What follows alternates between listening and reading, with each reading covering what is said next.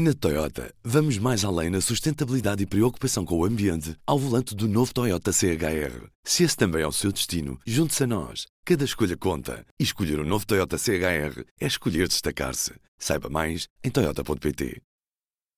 P24, edição da manhã de quarta-feira, 2 de maio.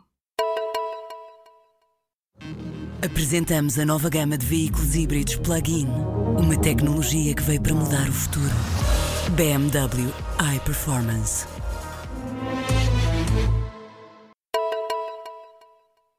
Uma auditoria interna da Proteção Civil aponta falhas graves no combate inicial do incêndio de Pedrógão Grande em junho do ano passado. O relatório, consultado pelo público, revela que os auditores não tiveram acesso a provas documentais sobre o trabalho de combate ao fogo. Esta informação pode tornar-se vital para apurar responsabilidades criminais.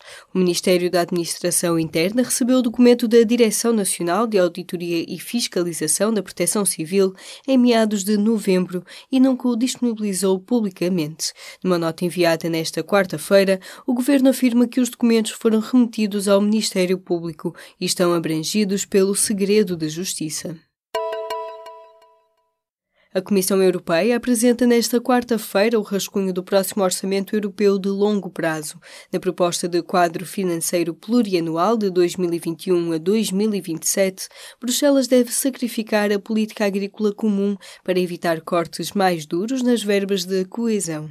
O dinheiro para a inovação e o digital, que farão parte do programa Horizonte Europa, crescem 40%. A proposta prevê ainda um pequeno aumento das contribuições nacionais para compensar o buraco da saída do Reino Unido. A ideia é que as negociações para o quadro financeiro plurianual fiquem fechadas antes das próximas eleições europeias, em maio do próximo ano.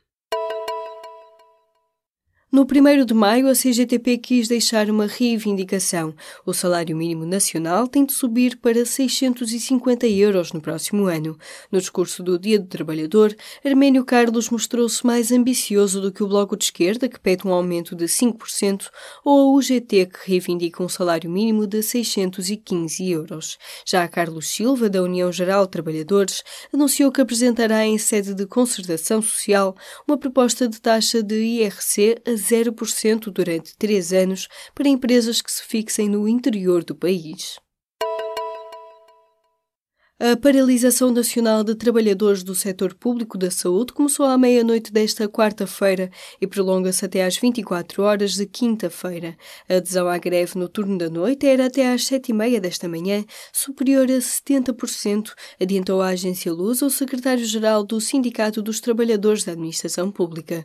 O protesto de dois dias reivindica a aplicação do regime de 35 horas de trabalho semanais para todos os trabalhadores.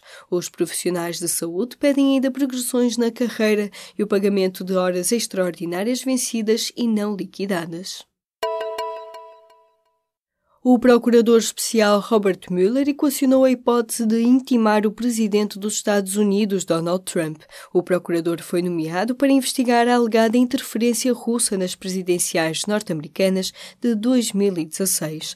A possibilidade foi levantada no mês de março, durante uma reunião com a equipa de advogados do presidente norte-americano. O jornal Washington Post noticia que, no encontro, os advogados de Trump defenderam que o presidente não tem qualquer obrigação de responder responder às perguntas da investigação. O procurador especial terá respondido que, caso Trump se recusasse a falar, poderia ser intimado e forçado a testemunhar. Nove em cada dez pessoas no mundo respiram ar poluído e contaminado, revelou na terça-feira a Organização Mundial de Saúde. Segundo a organização, todos os anos morrem 7 milhões de pessoas por causas diretamente relacionadas com a poluição. O relatório refere que os níveis de contaminação permanecem perigosamente elevados em várias regiões do globo. Segundo os investigadores deste estudo da OMS, os níveis de contaminação do ar têm se mantido estáveis ao longo dos últimos seis anos com ligeiras melhorias na Europa e no continente americano.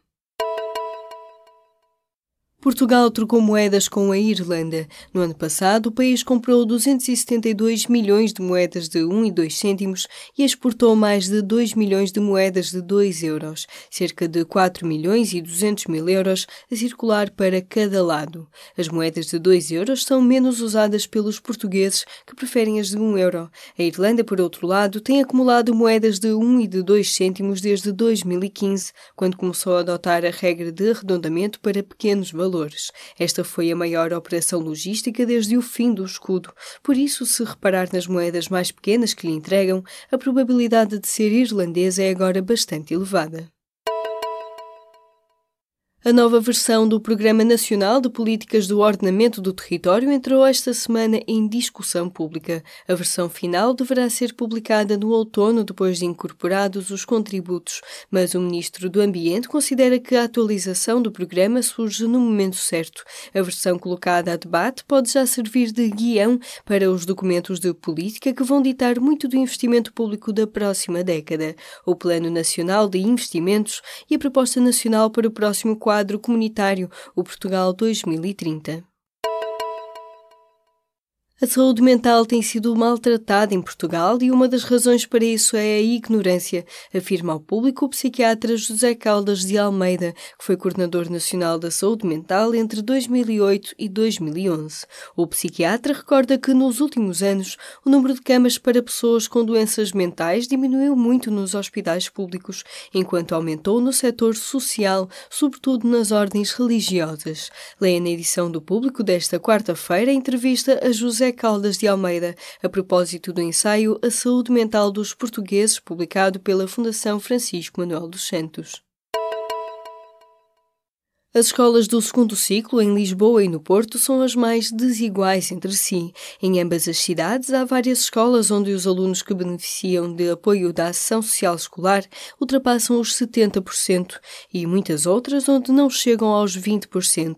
Estas assimetrias dentro dos territórios e a seleção diferenciada por parte dos pais ajudam a explicar desigualdades no perfil socioeconómico das escolas. As conclusões são de um estudo da Direção-Geral das Estatísticas da Educação Educação, publicado na terça-feira, referentes ao ano letivo de 2015-2016. Na Toyota, vamos mais além na sustentabilidade e preocupação com o ambiente ao volante do novo Toyota CHR. Se esse também é o seu destino, junte-se a nós. Cada escolha conta. E escolher o um novo Toyota CHR é escolher destacar-se. Saiba mais em Toyota.pt.